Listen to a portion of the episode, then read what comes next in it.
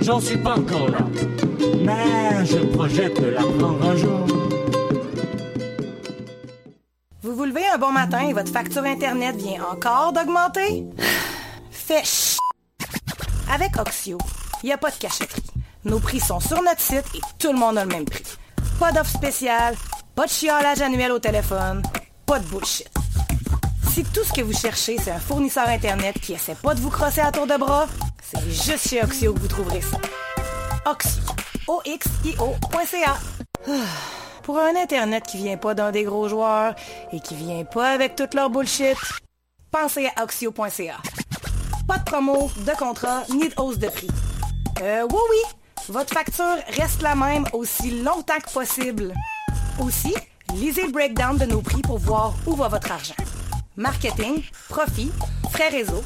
Euh, oui, oui, on se met complètement à nous. Pour tout voir, visitez Oxio.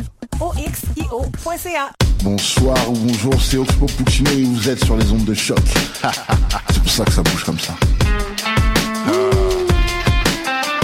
fucker, c'est ça. Voilà.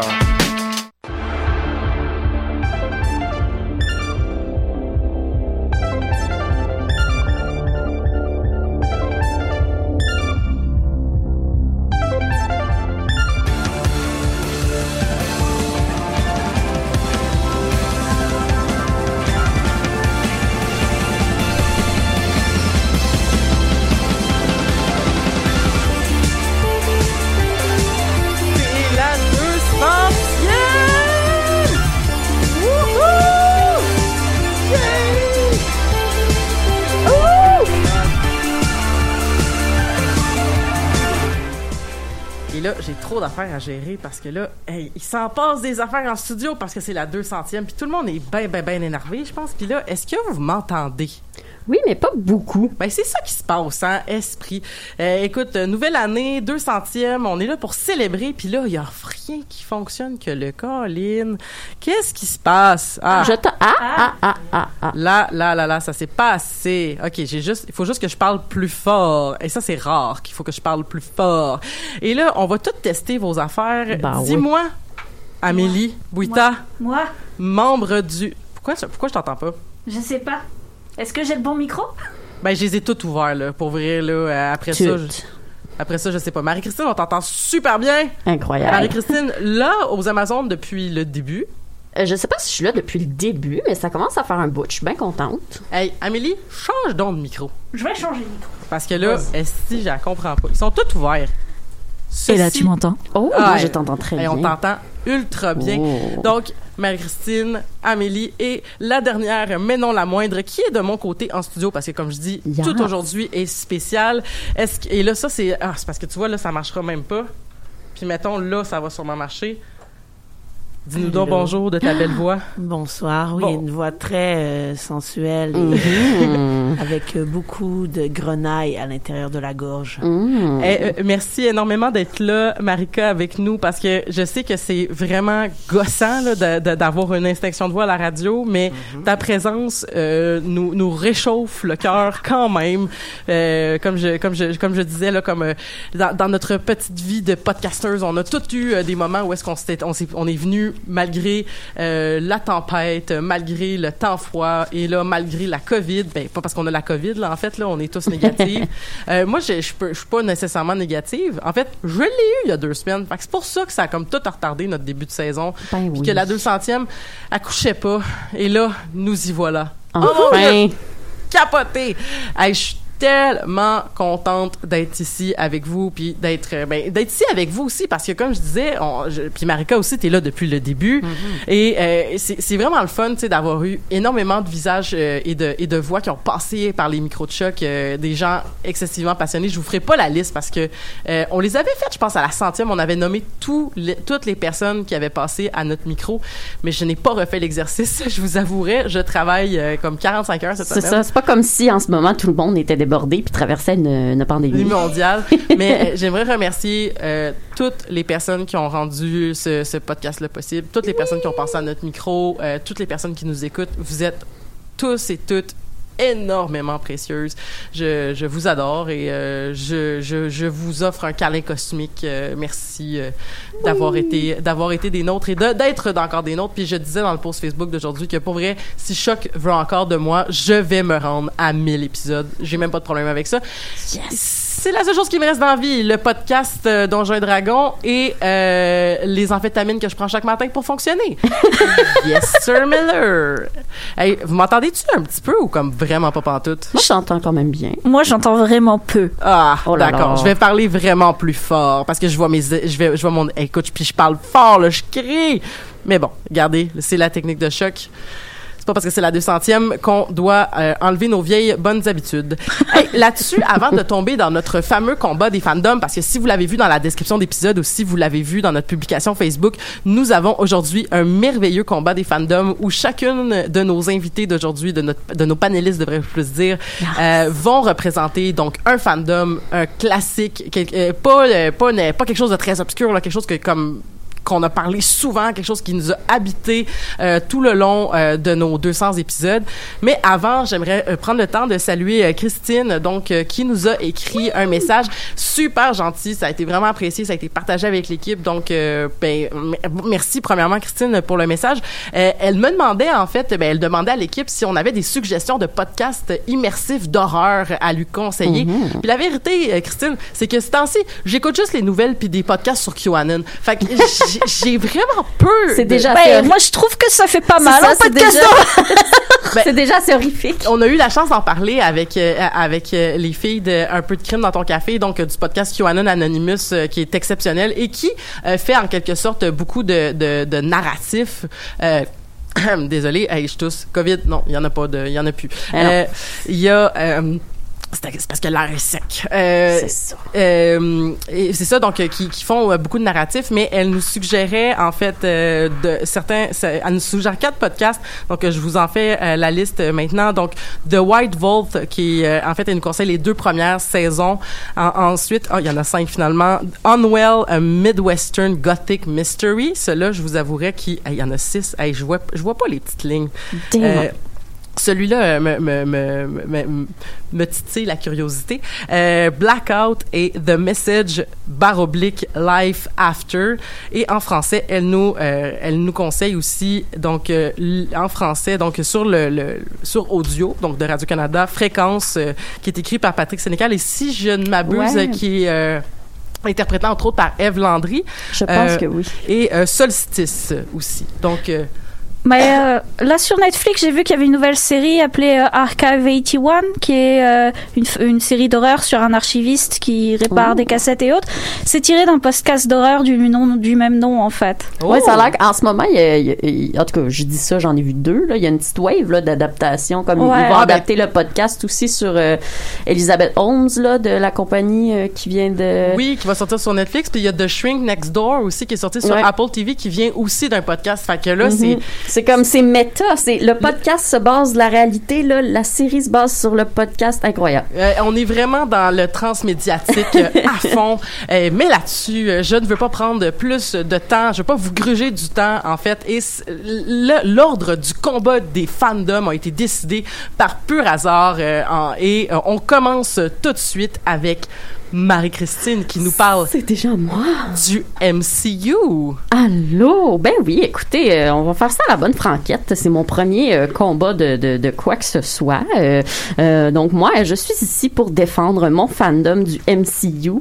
Ne serait-ce que dans les Amazones, ben je pense que c'était presque automatique que s'il y avait un épisode sur le MCU, j'étais là.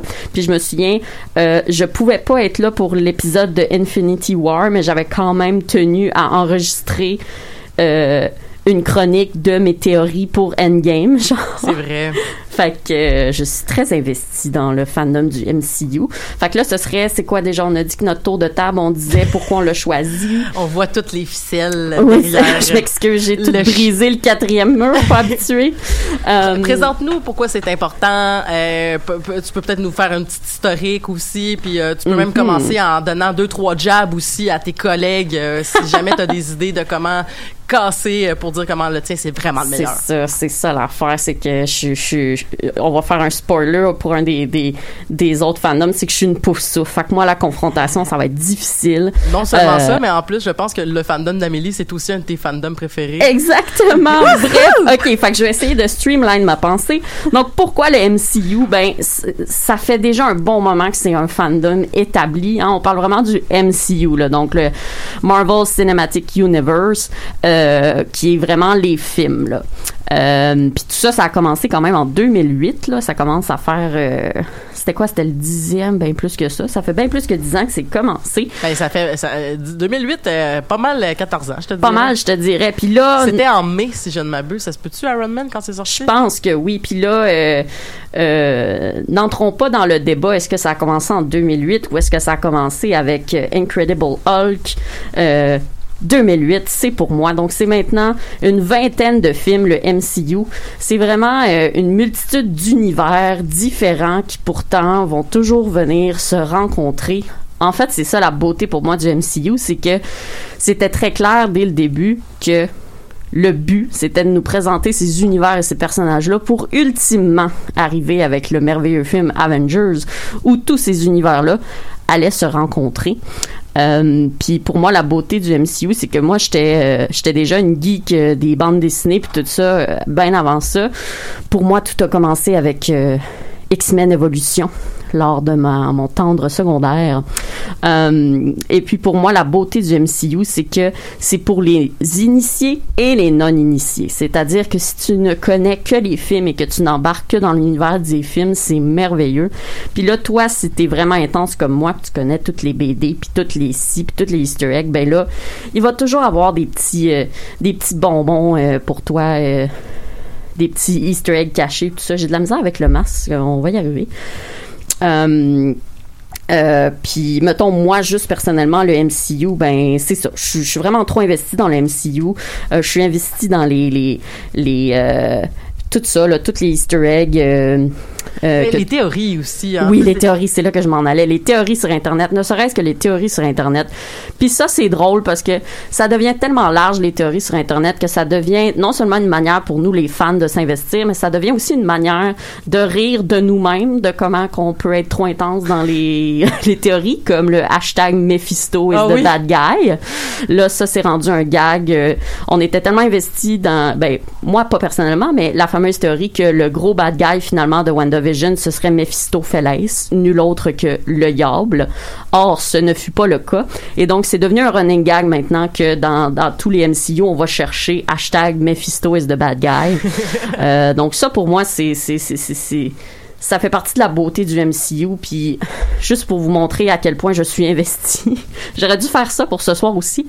Euh, ma belle-sœur, qui a emménagé avec nous, elle voulait commencer par Avengers. Elle voulait rien savoir des, des premiers films. Elle voulait tout de suite sauter dans Avengers. Moi, je lui ai dit, ça marchera pas de même. Je vais te faire un... J'y ai dit, ça marchera pas de même. Je vais te faire un PowerPoint. Et elle a dit, pas game.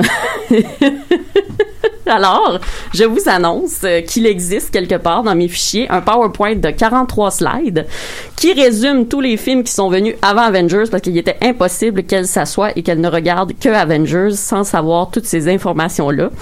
Euh, mon autre coloc m'a filmé tellement elle trouvait ça euh, incroyable comme moment.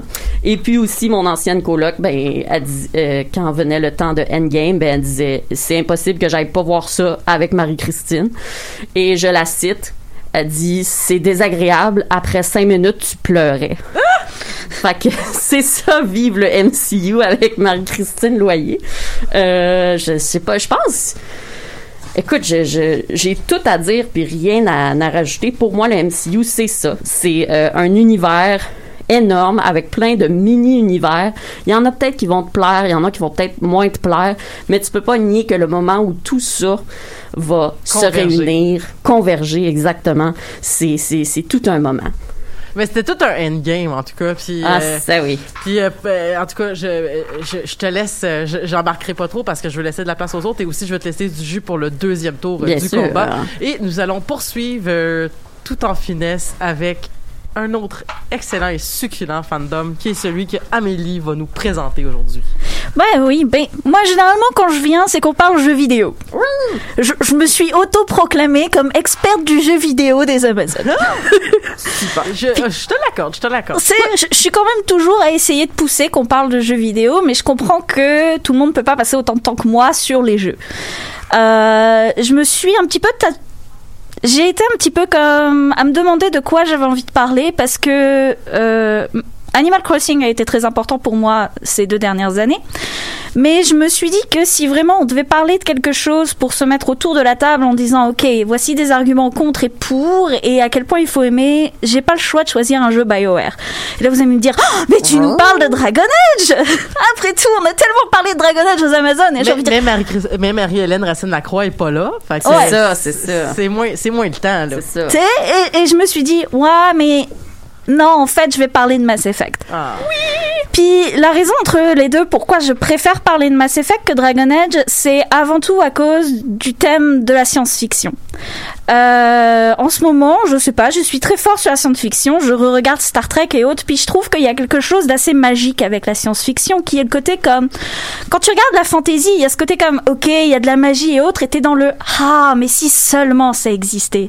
Alors que quand tu regardes la science-fiction, t'es dans le côté comme, j'espère plus ou moins si ta science-fiction est pas dystopique et qu'il y a encore une vision de l'être humain que tu apprécies, ce genre de choses, il y a un côté comme Ah, imagine si l'être humain arrive à aller jusque là. Imagine d'un jour on sera dans les étoiles et on va coloniser des mondes et on va découvrir d'autres races. Il y a une partie pour moi qui est un peu comme un espoir de ce qu'on espère faire. Donc la science-fiction est très importante à mes yeux en général. Il y a aussi le côté du fais gaffe si tu vas par là, tu risques aussi de détruire l'humanité que je trouve qui est aussi très important à connaître.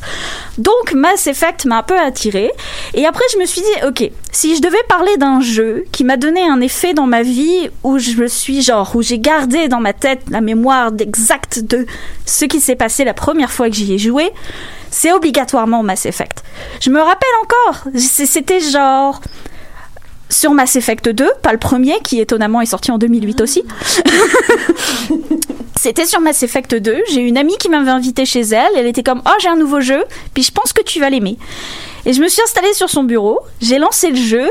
Et Mass Effect 2, ça démarre avec tout le monde qui est comme on où le vaisseau se fait attaquer par les Reapers. Et tout explose et il y a du feu partout. Et t'es comme ah il faut aller sauver Joker. Et puis tu cours. Et puis tu bouges des portes et des machins. Et là soudainement t'ouvres une porte et il y a plus rien. Ouais, ouais. c'est que du silence. Et t'as cette énorme planète dans le background. Et t'entends juste la respiration du personnage qui est comme et là j'étais comme oh my god c'est quoi ce jeu? C'est beau et c'était fini, j'étais en amour. Je pouvais plus le quitter. J'étais comme, il faut que je l'achète là maintenant et que j'y joue. Ce que j'ai fait, je suis restée enfermée chez moi pendant une semaine en mode, je vais aller jusqu'au bout. Quand Mass Effect 3 est sorti, une fois que j'ai joué au 1 et que j'ai joué au 2, même chose, j'étais comme, ok, quoi qu'il arrive, je joue. J'ai passé 48 heures sur le jeu sans dormir. je l'ai fait de bout en bout sans m'arrêter. I can relate.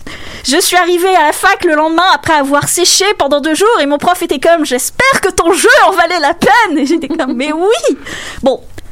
Ok vous allez me dire la fin était pas terrible. D'avance hein, je, je vais tout de suite déchanter cet argument. Je m'en fous que la fin est pas terrible. Le voyage est exceptionnel. La façon dont tu avances avec Shepard qui est ta Shepard puis je vais dire ma Shepard parce que c'est ma Shepard. C'est pas la même que ma voisine, c'est pas la même que mes amis, c'est- ma Shepard. Et j'ai jamais eu ce sentiment aussi fort d'avoir quelque chose qui m'appartient quand je joue avec un jeu. Elle est moi, elle fait partie de moi, je fais partie d'elle et son voyage, cette ténacité qu'elle a, cette évolution entre le 1, le 2 et le 3, c'est une évolution que j'ai vue et que j'ai vécue avec elle. Et le fait que la fin était pas terrible, je m'en foutais parce que pour moi, l'importance, elle n'était pas là. Pour moi, l'importance, elle était que elle a été au bout de tout ça. Elle a été au bout de l'aventure. Elle a été au bout des Reapers. Elle a jamais failli. Elle était toujours comme, vous m'écoutez pas, mais c'est pas grave. Je vais continuer. Je vais être téméraire. Et il y a quelque chose de profondément beau et profondément humain derrière cette endurance qui m'appelle au plus profond de moi-même et qui fait que oui, pour moi, Mass Effect est un de ces jeux qui a marqué, qui a marqué l'année où il est sorti, qui a marqué la génération qui y a joué et qui a marqué le jeu vidéo. Et Et je crois pas qu'il y a eu tant de jeux que ça au final qui ont vraiment comme mis une pierre à l'édifice et qui en plus a marqué la science-fiction parce que de la bonne science-fiction, il y en a il y en a, mais faut un peu creuser quand même.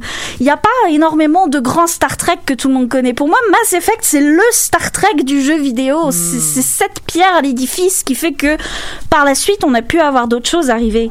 Donc, ouais, j'ai vraiment eu ce côté comme si on doit parler d'une fandom de jeux vidéo, je pense que c'est celle-ci dont il faut qu'on parle, d'autant plus qu'avec le Legendary Edition qui vient de sortir, puis le fait que ce soit disponible là maintenant sur le Game Pass sur Xbox, il y a genre, genre si j'arrive juste à convaincre une personne qui a pas joué de se dire, ok, je vais aller le tester, je pense que j'aurais fait mon job aujourd'hui. Que je gagne, que je perde, je m'en fous, j'aurais fait mon job. j'aurais Wow. convaincu quelqu'un d'y jouer. Wow! J'ai des frissons. J'ai des frissons. Et, et, et c'est intéressant ce que tu dis par rapport à la projection euh, de la science-fiction parce que j'avais un prof euh, euh, de cinéma qui disait souvent, tu sais, l'horreur, c'est euh, la psychologie, c'est la, la- la- le tordu de l'être humain et la science-fiction, c'est l'éthique. C'est les questions philosophiques, c'est les grandes questions philosophiques et c'est les questions que nous fait poser Mass Effect. Tu sais, lorsque tu es devant, bon, premièrement, on est dans un univers euh, un peu où est-ce qu'on, est-ce que tu vas pencher du bon ou du mauvais côté, tout ça, et des questions ultra, euh, ultra biaisées. Je veux dire, comme toute la trame narrative de, de- du génophage. ça- mais il n'y a pas que ça. C'est que Non. je- juste le génophage, ça aurait fait un jeu. Oui. Mais en plus, t'as toute la trame de Tali, t'as tellement de trames intéressantes, de peuples intéressants, puis de tu le sens que c'est pas un calque d'autre chose non plus, tu sais, c'est vraiment unique, puis c'est ça l'a innové. Et on- ça l'a innové dans le gameplay. Peut-être que des gens plus geeks que moi sur la question vont, vont dire autrement, mais le chargement par déplacement dans le vaisseau, là, euh, le fait que les tableaux pouvaient charger parce que dans le fond tu passais des tu passais des, des, des gates de, de, de, désinfection, c'est des petits détails mais de génie là, de gameplay qui rendaient l'immersion euh, totale. Jusqu'à aujourd'hui, l'ascenseur de Mass Effect 1 est l'un de mes endroits préférés. Je connais plein de gens qui me disent Ah, comment tu peux aimer ça? C'est long, c'est chiant, c'est comme. C'est super bien fait, tu vois pas que t'attends. T'as du dialogue super drôle des fois, t'entends les Comme- news, l'univers existe Dans le en remaster, dehors de toi. dans le remaster, il se targuait genre ah euh, l'ascenseur dans la citadelle, il est plus aussi long. Puis j'étais comme pardon? Puis ah non, c'est pas ça, c'est que tu peux le skipper. Si tu veux, tu peux le skipper. Puis j'étais comme mais à quoi vous pensez? Je veux pas. Ben, euh, c'est- on a eu euh, le cinéma, on a le jeu vidéo et évidemment, on a une personne lettrée qui va nous parler de littérature et de multiplateformes aussi, j'imagine, parce que c'est un univers qui a traversé tous les médias. Euh, Marika, nous allons euh, faire exprès de ne pas parler trop fort par-dessus toi pour pouvoir te laisser la chance de, de tout nous expliquer pourquoi ton fandom, c'est le meilleur. Merci. Donc, j'ai traversé le froid et euh, j'ai apporté cette voix avec moi pour l'amour d'Harry Potter.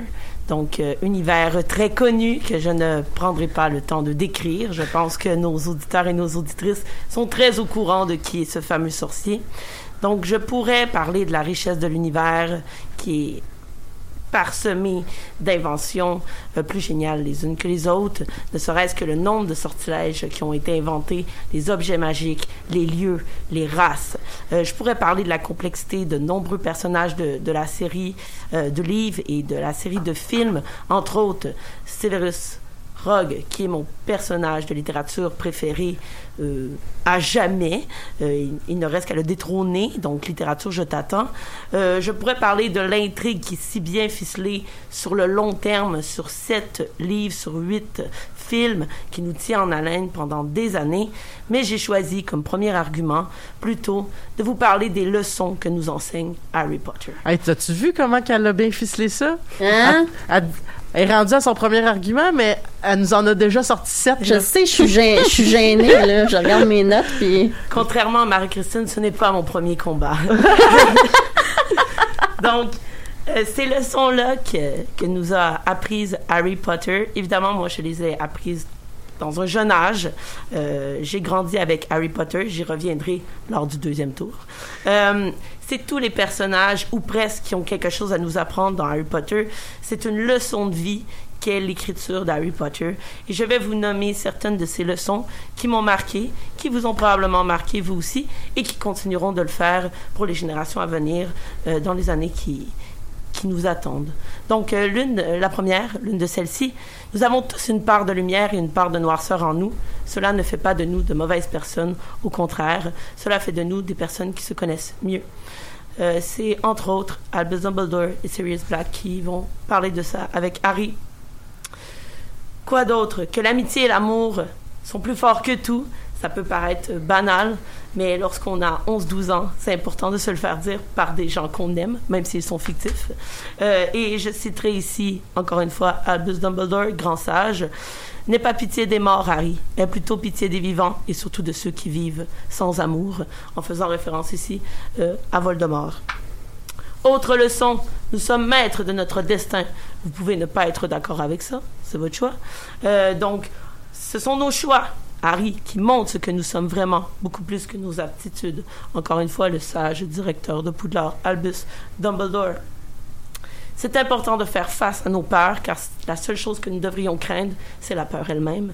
Euh, c'est Rémus Lupin qui dira également ça à Harry, probablement l'un des meilleurs enseignants de Poudlard, autre personnage euh, nuancé, euh, controversé, ce qui m'amène à il ne faut pas juger un livre par sa couverture, qui s'applique à plusieurs personnages et de deux façons, c'est-à-dire on peut penser par exemple euh, à Dolores Ombrage, qui se présente comme une femme souriante, habillée de rose, coquette et qui est en réalité un véritable monstre. Et nous avons d'un autre côté Severus Rogue, qui se présente comme un homme froid, cruel et qui au fond est seulement désespéré, triste et en peine d'amour. Il faut aussi se rappeler que ce n'est pas l'opinion des autres qui nous définit et Luna Lovegood, Sirius Black nous auront appris cela. La persévérance est très importante. Neville Londubat nous aura amené sur cette voie. Donc, on peut trouver le bonheur même dans les moments les plus sombres. Il suffit de se souvenir d'allumer la lumière. Et finalement, nos origines et notre richesse financière ne représentent en rien notre valeur humaine. Hermione Granger et tous les Weasley nous auront mis sur ce chemin. Donc, voilà. J'espère que vous faites partie des nombreux élèves qui ont fait de grands apprentissages grâce à Harry Potter. Je suis vraiment contente d'avoir des lunettes fumées parce que je suis en train de pleurer. wow. Hey, J'ai vraiment plein de larmes, là. C'est vraiment, c'est vraiment gênant. Oh mon Dieu, je vais m'en remettre, là, mais euh, c'est- ça me touche vraiment beaucoup ce que tu dis parce que c'est, c'est, c'est tellement vrai, là. Ah, bon. Marie-Christine, c'est à ton tour, là. Ouais, c'est donc bien gênant. Euh, Je suis désolée. non, non, non, non, non, c'était pas, c'était pas à cause de toi si je me dis je suis tellement underprepared. Non, mais c'est ça. En Euh, fait, je- Marika, là, sa petite voix, là, c'est, c'est pas, c'est pas parce qu'elle est malade, là, c'est parce qu'elle a un couteau entre les dents. C'est ça, exact. Euh, OK. Fait que je poursuivrai ma défense du MCU euh, en répondant à des points euh, très intéressants qui ont été euh, amenés. On parlait de la science-fiction, notamment avec Mass Effect. Et El- Ellie, tu disais que la science-fiction, c'est aussi, c'est aussi d'amener des questions éthiques. Ben, dans le MCU, ce que j'aime des méchants, là, les fameux méchants entre gros guillemets, c'est que au travers des ans justement, on est sorti du manichéisme. Il y a pas grand méchant dans les derniers. Tu sais là, je parle pas plus des premiers, là, les premiers Iron Man, là, que c'est juste comme oh il a eu la compagnie et pas moi. Hmm. Euh, tu sais on sort de ça là, tu sais Thanos là et toute la question. Moi, avoir été au cégep en philo encore une fois. Euh, quand Endgame et puis tout ça est sorti, je suis comme c'est sûr qu'on aurait eu des conversations là-dessus. Là, je veux dire, le gars, peu importe à quel point il est, il stické sur euh, sur euh, l'équilibre, comme plusieurs philosophes d'ailleurs. C'est une question éthique là, tout ça là tu sais comme je sais pas si vous avez vu Hawkeye on sort un peu du MCU mais pas vraiment ben dans Hawkeye il y a cette scène où quelqu'un a tagué sur une toilette Thanos was right puis on n'en parle plus après mais genre Non seulement ça, c'est sur une tasse. oui, c'est vrai, c'est sur une tasse aussi. Fait que, tu sais, ils nous disent qu'il y a des gens dans le MCU qui ont eu cette pensée-là après le snap de, ben, tu sais, je suis désolée, la gang, mais Thanos, il avait raison, là. Vous avez juste ramené plein de gens. Puis ça, on le voit dans, puis ça, c'est pas assez creusé. Mais, tu sais, on le voit dans Spider-Man aussi. C'est, c'est cool que vous ayez ramené tous ces gens qui ont été tués sans merci. Mais là, il y a des appartements, il y a une crise du logement parce que les gens réapparaissent dans leurs logements qui ont été euh, ben, loués à d'autres personnes parce que ces gens-là se sont évaporés. Euh, ça, c'en est juste une. Euh, Killmonger dans, dans Black Panther, euh, toute, toute la question euh, de lui qui a, qui a pas grandi dans, dans le royaume comme, mettons, surprotégé du Wakanda, comme sa peine, elle, elle a de la légitimité aussi. Ça reste qu'il devient un antagoniste un peu plus classique dans la vision de la chose. Mais encore là, on la comprend, sa rage. Euh, même chose, Vulture dans Spider-Man, qui, qui est juste un gars de la classe moyenne qui essayait de, de, de- d'avoir sa compagnie de chantier. Ben, il se fait enlever tout en dessous des pieds, de genre, non, euh, c'est les Avengers qui vont s'occuper de ça. Ben, excuse-moi, moi j'avais des jobs, puis tu fais juste me les enlever. Le micro. Le masque, excusez-moi, c'est pas facile. Je m'emporte. Euh, toutes ces questions éthiques-là, on les retrouve dans, dans les méchants du MCU, puis j'adore ça, j'adore qu'on sorte du manichéisme dans les méchants de Marvel. Puis ça, c'est la beauté de l'adaptation aussi, parce que l'adaptation des BD, tu sais, il y a des méchants là, qui ont été adaptés puis remaniés parce que c'était juste des clichés racistes de bande dessinée des années 70. Il fallait les actualiser, qu'il fallait rendre ça intéressant. Euh, puis encore une fois, quand on parlait de la science-fiction, ce que j'adore du MCU, c'est que, mettons que je compare à, à Mass Effect, encore une fois, très difficile pour moi parce que je seconde tout ce que tu as dit et Mass Effect est une partie intégrante de ma vie. J'ai pas fait de PowerPoint, mais je suis pas loin. Euh, Je ben, les ai. tu les as, parfait, on s'y partagera. Euh, le MCU, on s'entend à la base, c'est pas mal de la science-fiction, c'est le genre du super-héros, mais il y a beaucoup de science-fiction là-dedans. Mais ce que j'aime, c'est qu'il y a beaucoup de films après qui vont venir t'intéresser plus ou moins de par le sous-genre qu'ils intègrent. Tu sais, les Spider-Man, ben, euh, ça a beaucoup euh, d'aspects du teen movie, tu sais.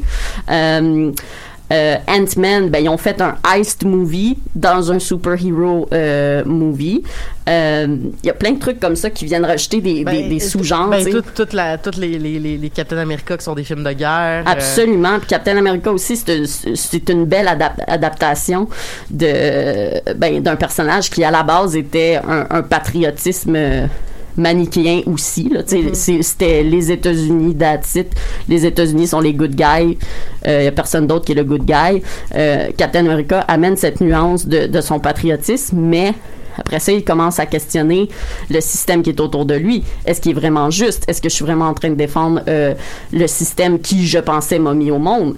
Et puis, euh, c'est pas mal... euh, c'est pas mal ce que je voulais dire, je pense, pour mon, mon deuxième tour. Puis si je peux me permettre, parce qu'il nous reste un peu de temps dans ton tour, Oui. là, euh, ce que je trouve exceptionnel avec la phase 4, je sais pas si, si, si- ben, euh, vu que c'est ton deuxième tour, euh, je vais me permettre de parler un peu de la phase 4, mais ce que je trouve exceptionnel, c'est, c'est toutes les, les, les, couches qui ont rajouté. Mm-hmm. Entre autres, la dernière, euh, la dernière fois qu'on, qu'on a été en onde pour parler, euh, on a parlé de, de la rétrospective de 2021 du, du MCU, puis j'avais pas encore vu Eternals, et j'ai pu aller le voir euh, Oui. la, la, la- avant que les cinémas ferment parce que les salles étaient on était sept dans la salle j'avais vraiment moins peur de pogner euh, quelque Mhm. chose là mettons et, euh, et, et, et donc j'ai pas pu en parler aux Amazones parce que je l'avais pas vu mais maintenant que je l'ai vu on peut le dire Thanos euh, c'est encore plus poussé que ce qu'on pensait parce que là il y avait tout l'enjeu et- Mhm. et, et- et- et- et voyons euh, il y avait tout l'enjeu euh, utilitariste euh, c'est pas, pas le mot que je cherche là c'est l'autre là l'autre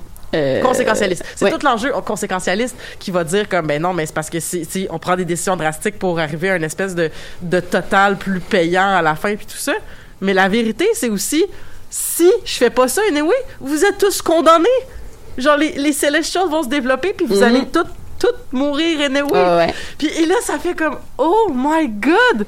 Genre non seulement vous êtes unsustainable, genre au niveau peut-être plus écologique puis tout ce qu'on- toute la première chose, mais ce n'était que la façade devant le fait que j'ai pas sacrifié 50%, j'ai sauvé 50%. Et là, ça prend des proportions complètement Absolument. folles. C'est, j'ai- j'ai- c'est- cette tournure-là de- d'Eternals m'a complètement flabbergasté. C'est, c'est d'une profondeur immense, puis ça rend le personnage encore plus... euh, Exact. Puis je rajouterais euh, là-dessus, on parlait aussi des intrigues bien ficelées euh, d'un univers conséquent de A à Z. Ben moi, une critique que j'ai souvent entendue du MCU, mettons, c'est ah ben moi j'accroche pas parce que si je manque un film, je comprends plus rien. D'accord. Le MCU, selon moi, n'a jamais eu la prétention euh, d'être un univers, euh, tu sais, euh, d'installation vraiment unique à consommation unique. Le MCU là, c'était c'était dit dès le départ que c'était ça le but. Fait que pour moi, c'est- une aventure dans laquelle tu dois euh, embarquer puis être willing. Tu sais, ça n'a pas la prétention d'être quelque chose de consommable, petite bouchée par petite bouchée. Tu es dans l'aventure ou t'es pas dans l'aventure. Puis c'est ça, je trouve qu'il y, a- vraiment quelque chose de très bien ficelé dans tous les films.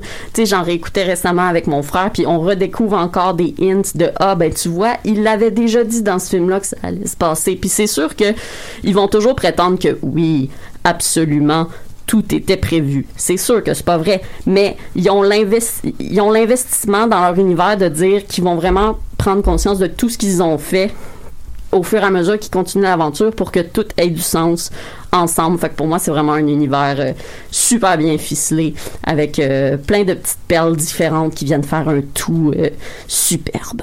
La- la- la- le tout est plus grand que la somme des parties. Exactement.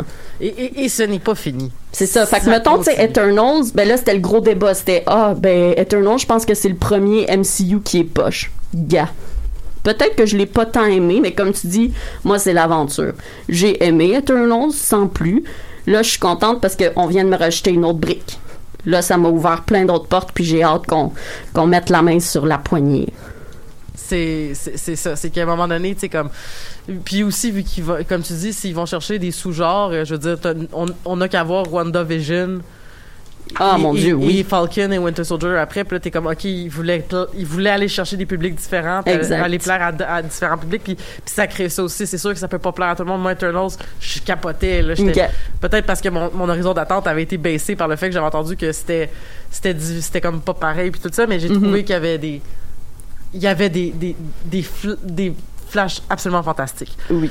Euh, et parlant de flash fantastiques, euh, quelle couleur de flash? Est-ce que ça va être la bleue, la verte, la rouge? Ah, je ne sais pas, Je ne apparemment. sais- Je ne sais pas, mais dans tous les cas, euh, je, je pointe le rayon laser vers toi. Vers moi. C'est le beacon. Hey, ce mot-là, beacon. le beacon du premier là. Ouais, on va prendre le FTL et puis on va revenir vers moi. Mais euh, j'avoue que là, pour, autre argument, un truc que je trouve très important avec Mass Effect en général, c'est à quel point le jeu est rejouable. La rejouabilité dans Mass Effect est vraiment quelque chose que j'apprécie énormément. On peut faire plusieurs parties. Généralement, j'ai une, vision très cyclique du jeu. Je vais avoir une période de ma vie où je vais être en mode, je sais pas à quoi jouer, je vais aller à Mass Effect et trois ans plus tard, je vais y retourner. Et je me rends compte que je prends jamais réellement les mêmes décisions dépendamment de comment je me sens sur la journée. En ce moment, par exemple, je suis très renegade. Je suis vraiment avec une Shepard qui est en mode, euh, non mais vous faites des conneries, je vais juste vous botter le cul et on n'en parle plus. Alors qu'il y a quelque temps, j'étais plus en mode, ok, on va tous s'installer autour de la table, on va discuter de nos problèmes et on va trouver une solution pacifique à tout ça.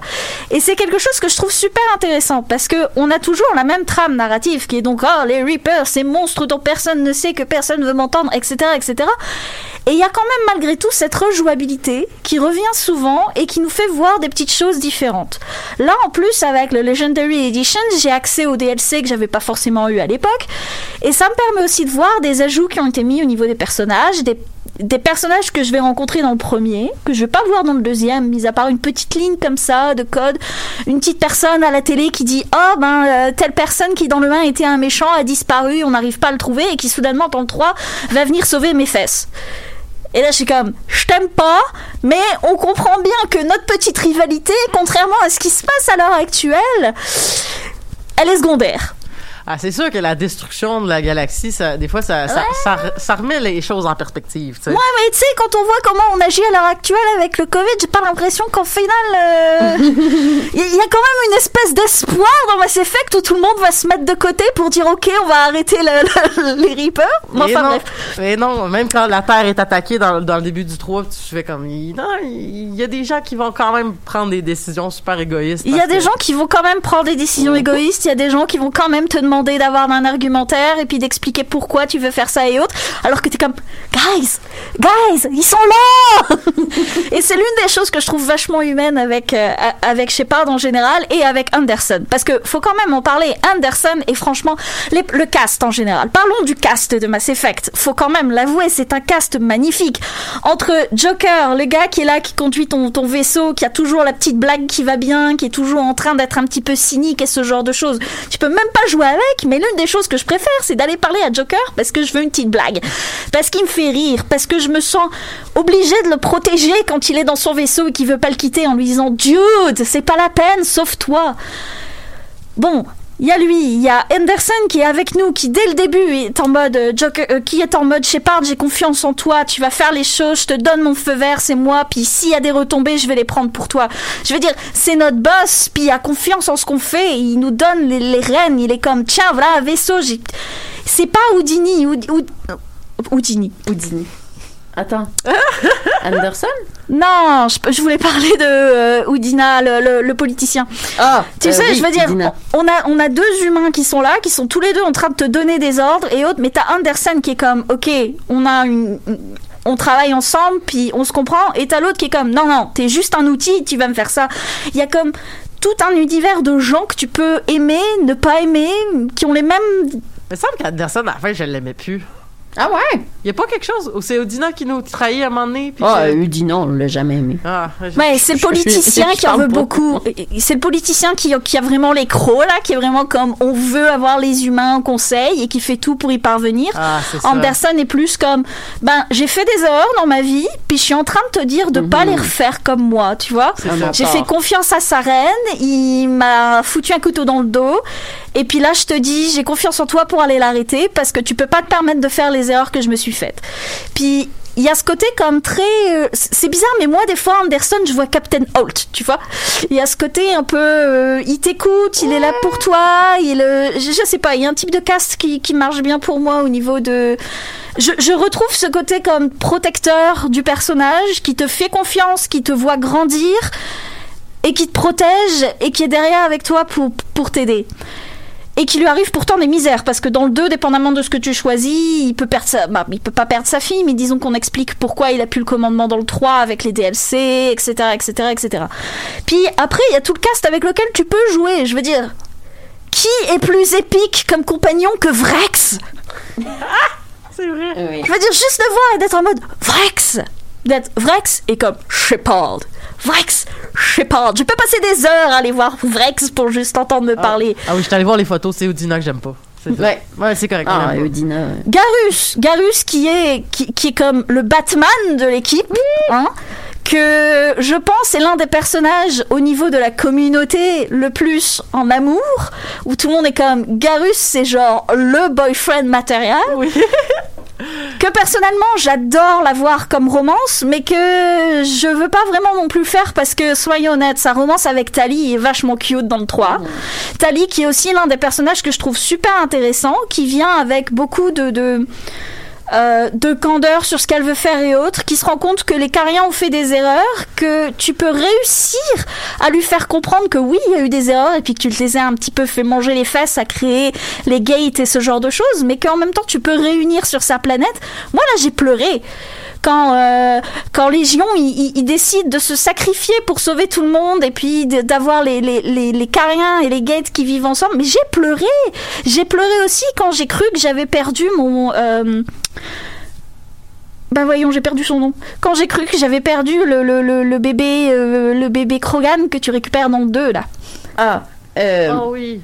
Attendez, je, je suis sur, je suis sur le wiki. Continue, je vais te le dire. Bref, dans le 3 quand tu joues avec lui Grunt, Grunt, quand oui. tu retrouves Grunt dans le 3 et qui croit que tu qui se sacrifie pour contre les Rachni et autres, il y a une part de moi qui était comme non, Grunt, où es-tu? Et là qui revient de manière épique en sautant en mode non, je suis Grunt, je suis trop badass, il peut pas mourir. T'as tellement de personnages quand quand Mordin Solus chante, Mordin Solus qui chante sur le vaisseau, c'est juste tu peux juste ne pas les aimer, ce n'est pas possible. Même Miranda, Tu même ne peux pas Miranda. ne pas les aimer. même si elle est chiante et qu'elle se bat tout le temps avec Jack, tu, tu peux pas ne pas l'aimer parce qu'ils sont tous tellement différents, tellement colorés, tellement uniques. Ils ont tous leur personnalité. T'en as pas un qui est fade par rapport à un autre. Ils ont tous leurs envies, ils ont tous. Ils sont tellement définis que t'es obligé de les aimer. T'es obligé de dire, lui, je relate et je l'aime. Et ça, pour moi, c'est quand même super rare au niveau des jeux de pouvoir te dire que, ouais, ils sont là. Ils existent. Ils existent. Et, et, et qu'est-ce qui n'existe pas plus aussi que notre amour pour Harry Potter? C'est le segway le moins subtil que j'ai fait de l'émission. Je suis absolument désolée. Mais euh, c'était très bon, c'était excellent. Puis euh, à date, euh, tous vos arguments sont exceptionnels. J'ai vraiment hâte de voir euh, la finalité de, de, de tout ce combat. Et euh, je sors mes mouchoirs et je redonne la parole à Marika. Donc, euh, dans l'art de l'argumentation, il y a la réfutation. Euh, et je vais me pencher sur la réfutation que j'appellerais d'anticipation. C'est-à-dire que on pourrait dire d'Harry Potter que ça a mal vieilli, euh, surtout dans les dernières années, avec euh, les sorties de J.K. Rowling euh, sur Twitter, entre autres, ses propos transphobes, le fait qu'il y a peu de diversité dans son œuvre. Mais il reste que on ne peut pas mentir sur le fait que la communauté Harry Potter est tout ce qu'il y a de plus divers. Donc, je crois que c'est un peu contre elle, d'une certaine façon. C'est malgré elle que la communauté s'est forgée l'identité Harry Potter. J'ai pour mon dire qu'à partir du moment où un artiste offre son travail à la population, la population en fait ensuite ce qu'ils veulent bien.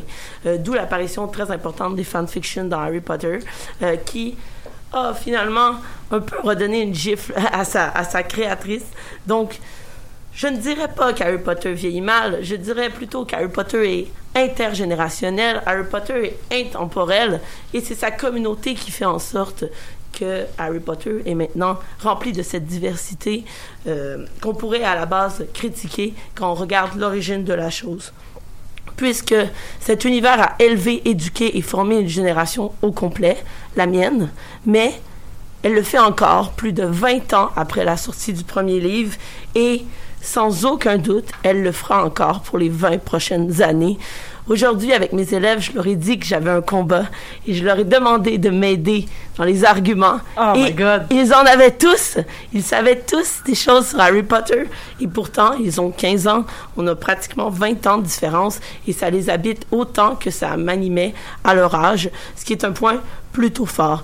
Il m'est impossible de dire que je serais la même Marca aujourd'hui sans cette épopée dans ma vie. Je suis une partie intégrante du trio qu'est Hermione, Ron et Harry et ils ne font qu'un avec moi. Je me suis reconnue en chacun d'eux au même âge à chacune des étapes de ma vie. J'ai grandi en partageant leurs peurs, leur humiliation, leurs peines, leurs victoires et leurs joies puisqu'on a accès tout ça dans les livres et les films. On voit vraiment une quête identitaire alors que j'étais moi-même à la recherche du monde d'identité et c'était finalement la lumière que je me devais de suivre pour déterminer qui j'étais. Donc, vous pouvez trouver dans chacun de mes pas la carte des maraudeurs et ce, à jamais. Wow. Puis, euh, par curiosité, est-ce que tu pourrais nous lister peut-être euh, à brûle pour point peut-être des arguments que t'ont dit euh, tes, tes, élèves? Ils ont parlé entre autres de le fait que c'était sur plusieurs générations et que, par exemple, leurs parents avaient lu Harry Potter. Et certains m'ont même dit que leurs grands-parents avaient lu et vu Harry Potter. Donc, pour eux, c'était vraiment une œuvre intemporelle? Euh, on m'a aussi nommé la complexité des personnages, euh, comme quoi on pouvait se reconnaître dans plusieurs de ces personnages-là en étant des personnes complètement euh, opposées, justement, et le fait que ça permettait justement de se réapproprier une œuvre. Donc, j'ai essayé d'amener tout ça pour leur faire plaisir. Il y a plusieurs élèves qui m'ont demandé à quelle heure on, on diffusait pour nous écouter ce soir. Ah Donc, ben si vous êtes là, les élèves de Marika, on vous salue. Euh, donc, euh, donc euh, merci d'être d'être resté tard ou de nous écouter en, en, rediffusion. Donc, allô les élèves de quelle de quelle école? Robert Gravel. Allô Robert Gravel. Donc, euh, euh, donc euh, bonjour. Ben, allô Robert Gravel qui nous écoute. Mon Dieu, euh, je me sens tellement en lien avec ma communauté là. Écoute, euh, vas-y. En tout cas, euh, ben, ça, ça, ça, ça, ça me fait, ça me fait penser aussi que, tu sais, justement, c'est, c'est aussi pour, personnellement, c'est que, tu sais, j'ai commencé à aller à Harry Potter, j'avais 7 ans, euh, puis c'était comme, j'ai lu les premiers, les deux premiers sur deux ans, euh, les, voyons, les quatre premiers sur deux ans, puis après, ils sortaient euh, en français à chaque deux ans. Puis c'était vraiment fascinant, en fait, de, de vivre cette expérience-là, de lire Harry Potter à, à coup de deux ans d'attente. Parce que c'est vrai qu'on vieillissait avec eux. Tu sais, j'avais pas 17 ans quand il y avait 17 ans, parce que je pense que le dernier il est sorti en... eh, là, les années, les années. Mais... Euh, Je me rappelle pas non plus, mais ça devait être autour de 2008. c'est ça, tu sais, fait que j'avais comme 15 ans. Puis je, me- mais je me rappelle comme la frustration à 11 ans de lire le cinquième, pas juste à cause de- des- des personnages euh, exécrables ou tout ça, mais aussi à cause, sais, toute la frustration de lire dans, euh, de, de, de, de- de- un peu comme si Harry devenait Cassandre, genre le- l'espèce de prophète qui, qui nous annonce que ça s'en vient, là, un peu comme Shepard l'a fait, puis un peu comme certaines personnes du MCU l'a fait, là, tu sais, de nous annoncer les grands malheurs, puis que certaines personnes semblaient vouloir que la vie continue, puis qu'on continue la politique aérienne, qu'on continue euh, les, les quêtes de pouvoir euh, complètement absurdes. Ah, Euh, les humains. mais c'est ça, ça, ça parle d'humanité, tout ça. Puis, puis, puis, puis de voir ces, ces héros-là qui sont tous nuancés, qui sont imparfaits, qui sont, qui sont profonds, mais qui, au final, trans, transpirent cette espèce de désir-là de faire comme... Parce que c'est des héros, puis c'est des héros qui veulent le bien, puis je pense que ça vient nous chercher. Tu sais, moi, je suis très loyal good dans la vie, là, puis je pense que ça vient chercher ça, cette espèce de... De comme, au final, si tu tiens du bon côté, tu pourras pas avoir totalement perdu, tu sais. Même si on perdait à la fin, est-ce que tu auras pris soin des autres? Est-ce que tu auras été réellement du côté de ceux qui essayaient de changer les choses pour le mieux, tu sais?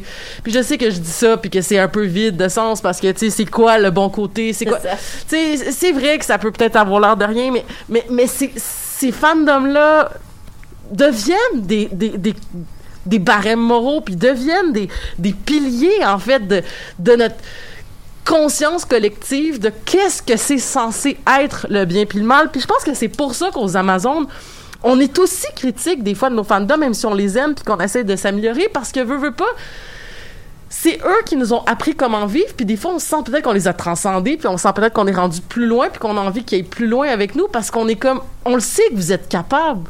C'est vous qui nous avez appris c'est quoi le bien puis le mal. C'est vous qui nous avez appris c'est quoi e- être un héros, tu sais, ou une héroïne, tu.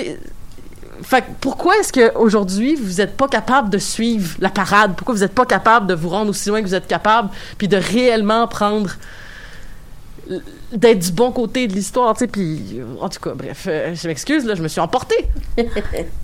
Mais, voilà, ça serait le moment, euh, je vous encourage, en fait, on rentre tous dans le ring en même temps, et je, je, je- vous pouvez jabber. euh, c'est sûr qu'on a été dans un dans un espèce de discours un peu positif. Là. Si vous étiez préparé des contre-arguments pour dire que les autres c'est de la merde, vous avez pas. Je vous censurerai pas, mais euh, je vous encourage à sortir à brûle pour point. Pourquoi votre fandom c'est le meilleur. Ben moi, je vais, je vais y aller parce que j'ai mal compris le fonctionnement encore une fois, donc j'avais pas sorti mon argument ultime.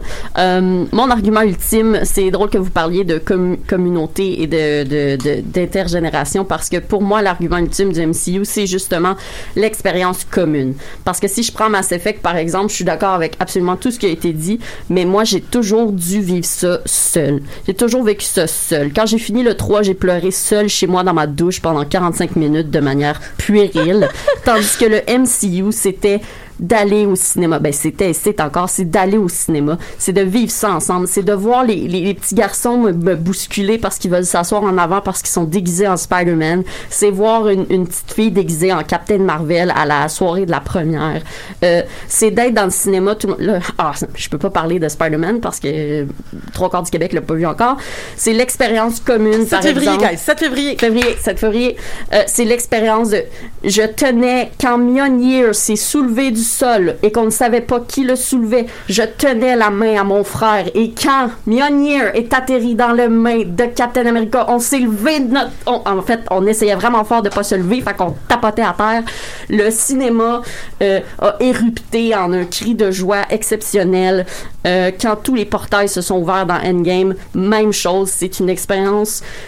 j'ai plus hâte d'aller vivre le nouveau MCU avec tout le monde que d'aller voir le film en tant que tel. Je sais pas si ça a du sens. Ça a énormément de sens. Hey, J'ai les chills. Donc, pour moi, c'est c'est ça. On l'a réécouté hier ou avant hier, Endgame, puis j'ai encore les, les frissons. J'ai encore les frissons. Je- quand Captain America dit Avenger Assemble, Assemble pour la première fois en 10 ans du génie. tout explosait. C'est, c'est- ah, mon Dieu. Mon plus grand plaisir, quand, tu sais, la nostalgie malsaine, là, quand tu essaies de revivre euh, quelque chose, c'est d'aller sur Internet puis voir les gens qui ont sorti leur téléphone illégalement puis qui ont enregistré dans le cinéma ce qui s'est passé à ce moment-là. Bref, ce serait, ce serait ça pour moi, le MCU. C'est la, la communion. Exact. C'est l'expérience commune de la chose. Parce que toutes les autres fandoms, peu importe à quel point je les aime, j'ai l'impression que je les ai toujours vécus soit seuls ou par l'entremise de, de, de l'Internet, des conversations, tout ça. Alors que pour moi, ça, ça a vraiment une... C'était en public. Ouais, quelque chose de... On le vit ensemble euh, en même temps. là. Je pense que ça se prête aussi à Harry Potter, justement. Ah oui, absolument. Cette idée-là. Puis euh, quand tu, tu dis la, la parole de Captain Marvel, moi, j'ai même pas de contre-argument parce que, sérieusement, euh, mes connaissances en MCU sont très, très faibles. Euh, parce que... Mais ça m'a fait penser à quand McGonagall dit « Pierre Totum, locomoteur Ouais. Tout le monde capotait sa vie. Donc, on peut avoir à peu près les mêmes référents pour ces univers-là quand on vit ça, justement, euh, ensemble.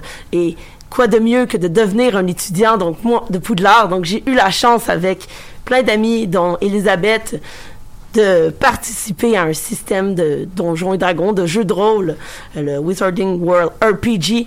Et ça, c'est la plus belle communauté que je pouvais pas avoir. Tous des gens qui avaient cette passion-là d'un jour devenir des étudiants de Poudlard. C'est, un. Puis je sais que je ne fais que, que, que, réitérer à quel point cette expérience-là du Wizarding World RPG est, tellement tripante. Puis c'est exactement dans le même sens que ce que tu disais de la réappropriation de l'univers par ses fans, parce que on peut y faire ce qu'on veut. C'est, un carré de sable où on peut faire tout ce qu'on veut. Donc là, il pourrait y avoir autant de nuances, de diversité, euh, de représentativité, de, thèmes qu'on le souhaite, parce que tout est à construire. Euh, effectivement, c'est comme un espèce d'aboutissement de tout ça, d'avoir d'avoir été proche de gens qui ont décidé de se casser le bessic à créer un système qui fonctionne euh, et que vous êtes toutes et toutes toutes et, tous invités donc à, nous rejoindre. Euh, C'est un système en open source, tout le monde peut y participer, tout le monde peut l'améliorer. On- on ne le promouvoit pas assez. Euh, Amélie, as-tu un argument Ben, ultime? Écoute, euh, ultime peut-être pas, mais tu sais, moi, le, le- le truc que j'ai avec le MCU et Harry Potter, c'est que les deux, je me sens extrêmement hermétique et euh, limite, limite rejeté avec violence par les communautés en général. Parce que quand j'essaie d'expliquer, par exemple, que moi, Harry Potter, je me suis senti trahi à l'arrivée du sixième tome, parce que justement, tous les personnages avec lesquels j'avais une relation intime n'agissait plus comme moi je me le veillais. Souvent, on ne comprend pas. De même qu'avec le MCU, il arrive un moment où je regarde, mais je me sens pas embarqué avec le trip. Et il y a ce côté très aliénant, tu sais, où t'es avec tout le monde autour de toi qui sont à fond dedans et t'es comme... Donc, je suis contente d'avoir Mass Effect parce que j'ai une relation de 1 à 1 avec, avec mon jeu. Ah, au contraire. Enfin, au lieu d'être dans la communion totale avec comme cette espèce de peut-être effervescence-là que genre. euh, Qui est euh, comme trop dans hég- face. Qui est un peu hégémonique, là, je comprends. C'est ça. J'ai j'ai cette relation de 1 à 1 avec le jeu qui me permet vraiment de non seulement explorer le jeu, mais d'explorer aussi comment je suis.